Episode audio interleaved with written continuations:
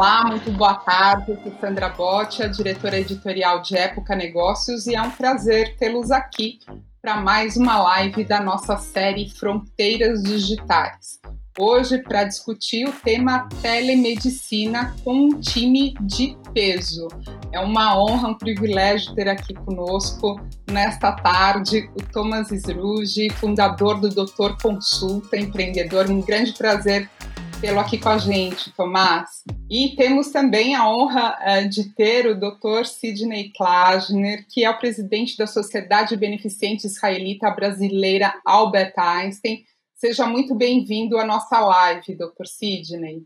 E para completar esse trio de experts que vai conversar conosco hoje também, nós é, tivemos a honra de receber aqui o Ricardo Hobbes, que é o VP de Estratégia e Novos Negócios da Vivo. Seja muito bem-vindo, Ricardo.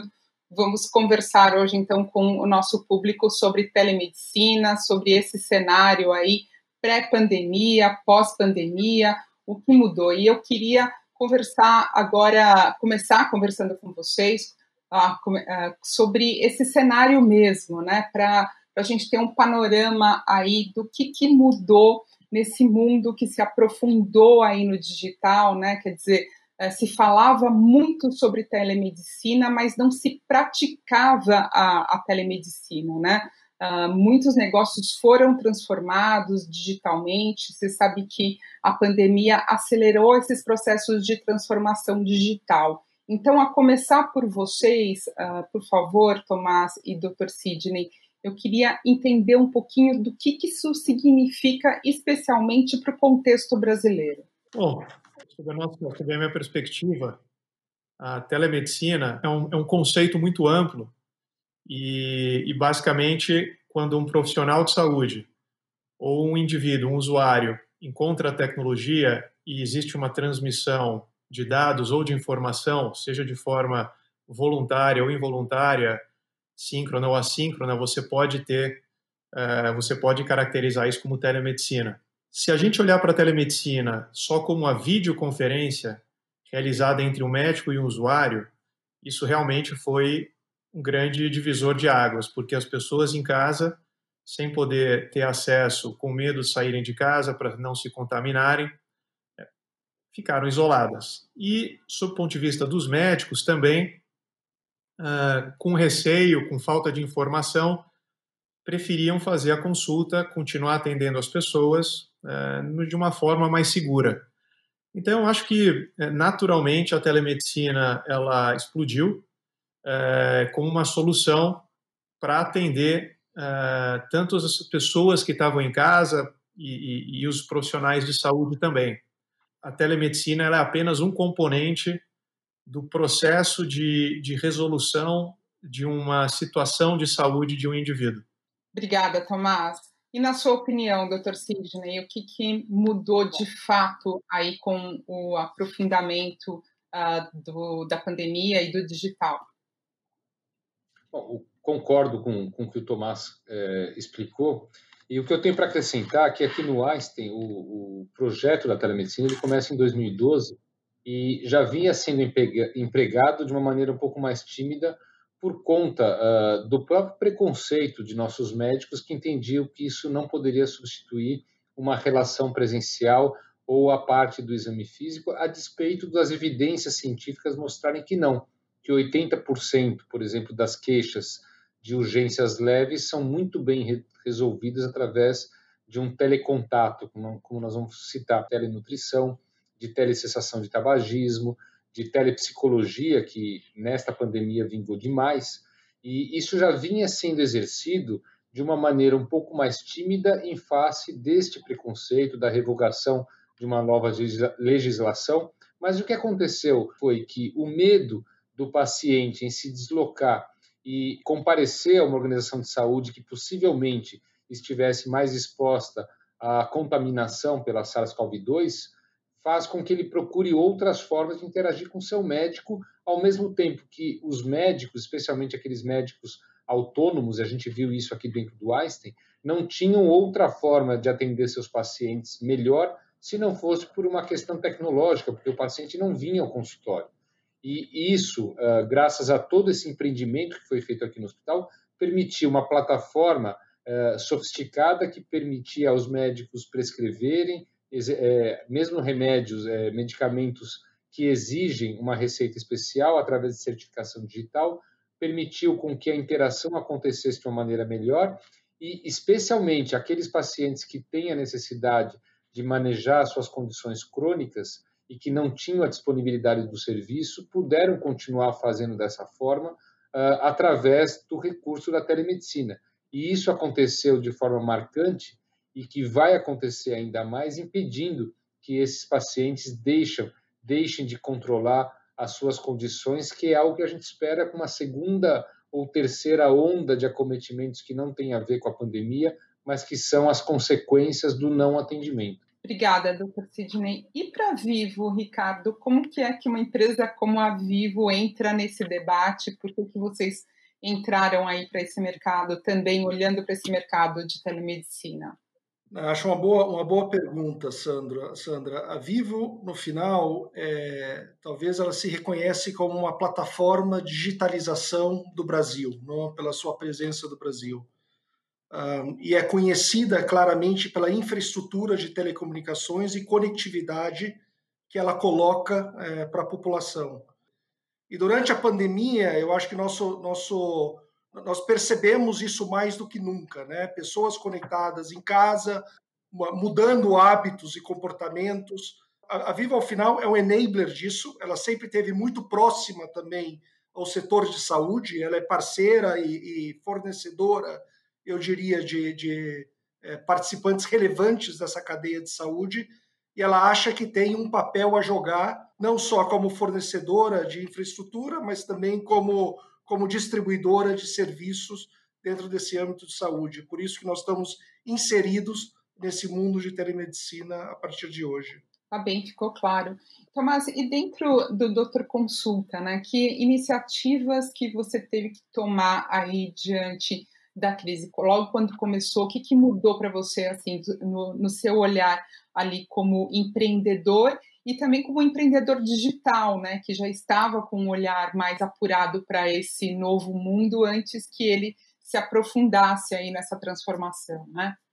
Eu acho que tanto para mim como para o time, para a equipe do Doutor Consulta, para os médicos, acho que demorou um pouco para a gente se adaptar. A gente não sabia se a gente ia morrer, se a gente ia conseguir cuidar das nossas famílias e, e se as empresas iam, se as instituições iam, iam perseverar. A partir do momento que a gente entendeu é, mais ou menos o que estava acontecendo, é, para nós foi muito fácil reagir, porque a gente está preparado para implantar a telemedicina há mais ou menos três ou quatro anos, mas a gente é, esperou é, o momento ideal.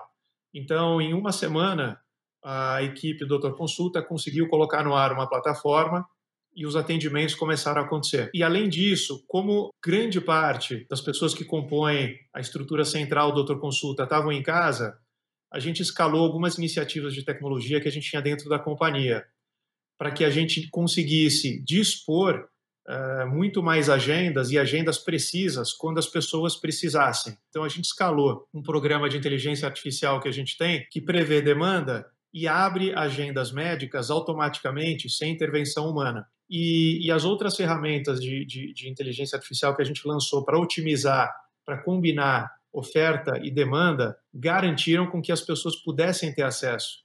Com certeza, muito importante. Eu até queria voltar agora a palavra para o Dr. Sidney, uh, que uh, mencionou aí né, desse preconceito, né, dessa resistência que existia aí né, de parte dos médicos uh, para a telemedicina. Ou até que ponto que a tecnologia ela ainda é um mistério, é um tabu é, é, para uh, os médicos e como uh, realmente quebrar as resistências de vez, de uma vez por todas, doutor Sidney?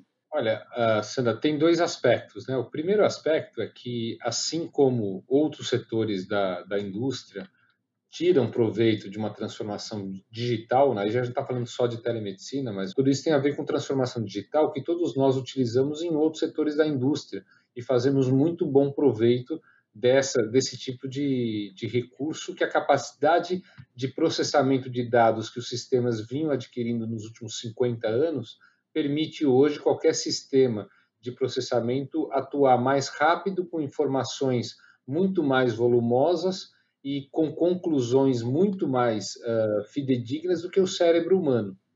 O segundo aspecto é que a formação médica ela é praticamente uma formação tradicionalista baseada num modelo pedagógico que tem mais de 100 anos. Então, a própria formação médica, ela diz que o bom tratamento ele resulta de um bom entendimento, de um bom toque, de uma boa abertura humanista de contato. O que talvez seja a grande quebra do preconceito é as pessoas entenderem que da mesma forma que a gente tem um contato, mesmo que, que, que tecnológico, virtual, e próximo com familiares e amigos, eu com tecnologia consigo ter um contato muito próximo com médicos. Confinados, mas conectados, né, doutor Sidney? Vamos lá, voltando para você então, Ricardo, uh, eu queria entender também para em relação aos públicos, né? Para qualquer público, a telemedicina.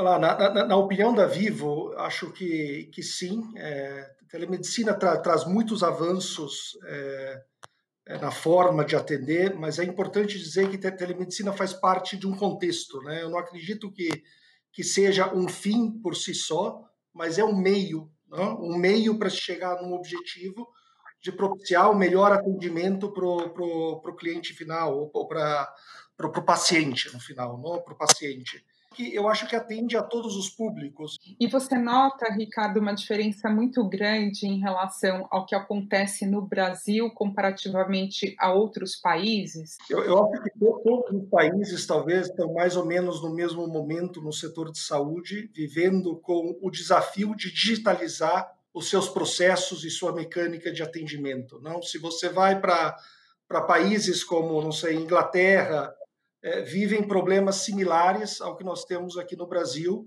é, com uma inflação médica muito alta e com um sistema que precisa se reequilibrar.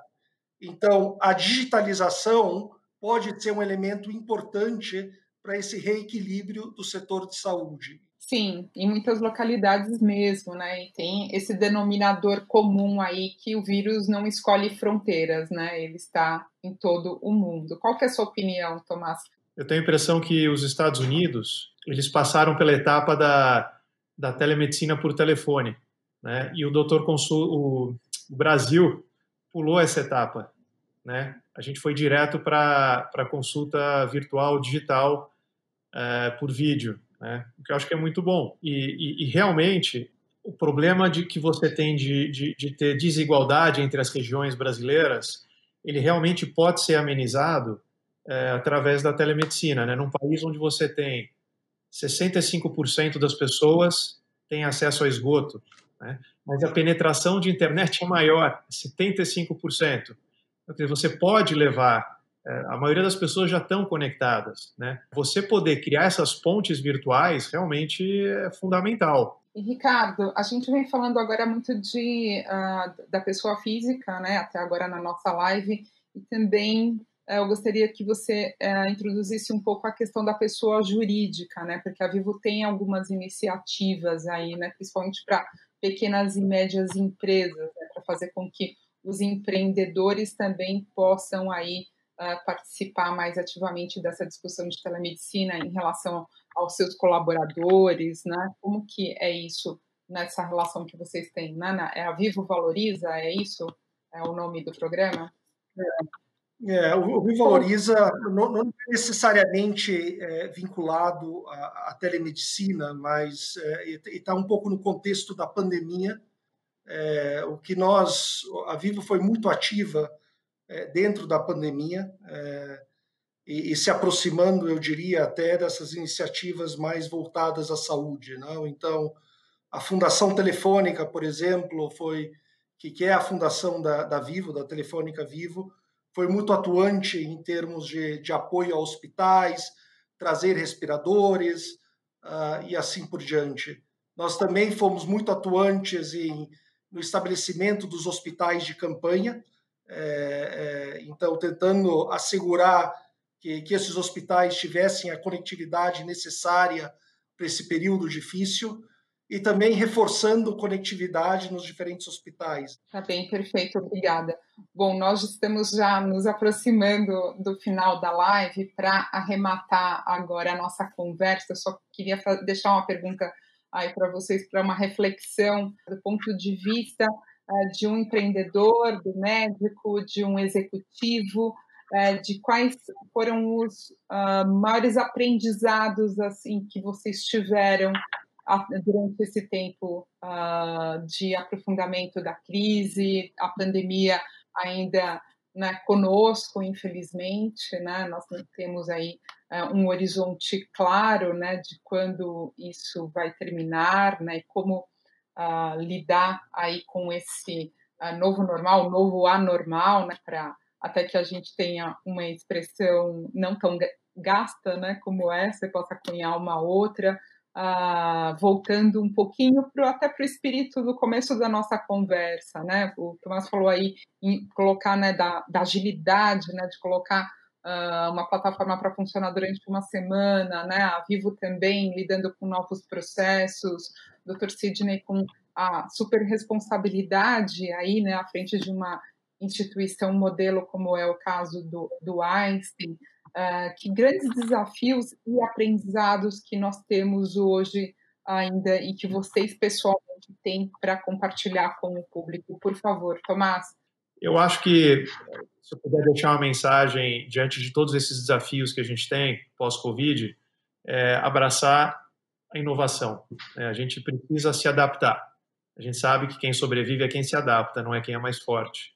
E, e a gente tem um desafio gigantesco no Brasil, se a gente não fizer as coisas de forma diferente, se a gente não aproveitar os recursos que estão à nossa disposição, tecnologia e tudo mais, a gente não consegue virar essa página. Então, se a gente abraçar e se unir e trabalhar em conjunto, a gente consegue sobrepor essa barreira e tanto no, no, do seu ponto de vista público e privado. Muito obrigada, Tomás. E para você, Dr. Sidney, qual é o aprendizado, o desafio daqui para frente, por favor? Concordo com, com o que o Tomás falou. Aliás, tem, tem uma frase que é atribuída erroneamente ao Einstein, né?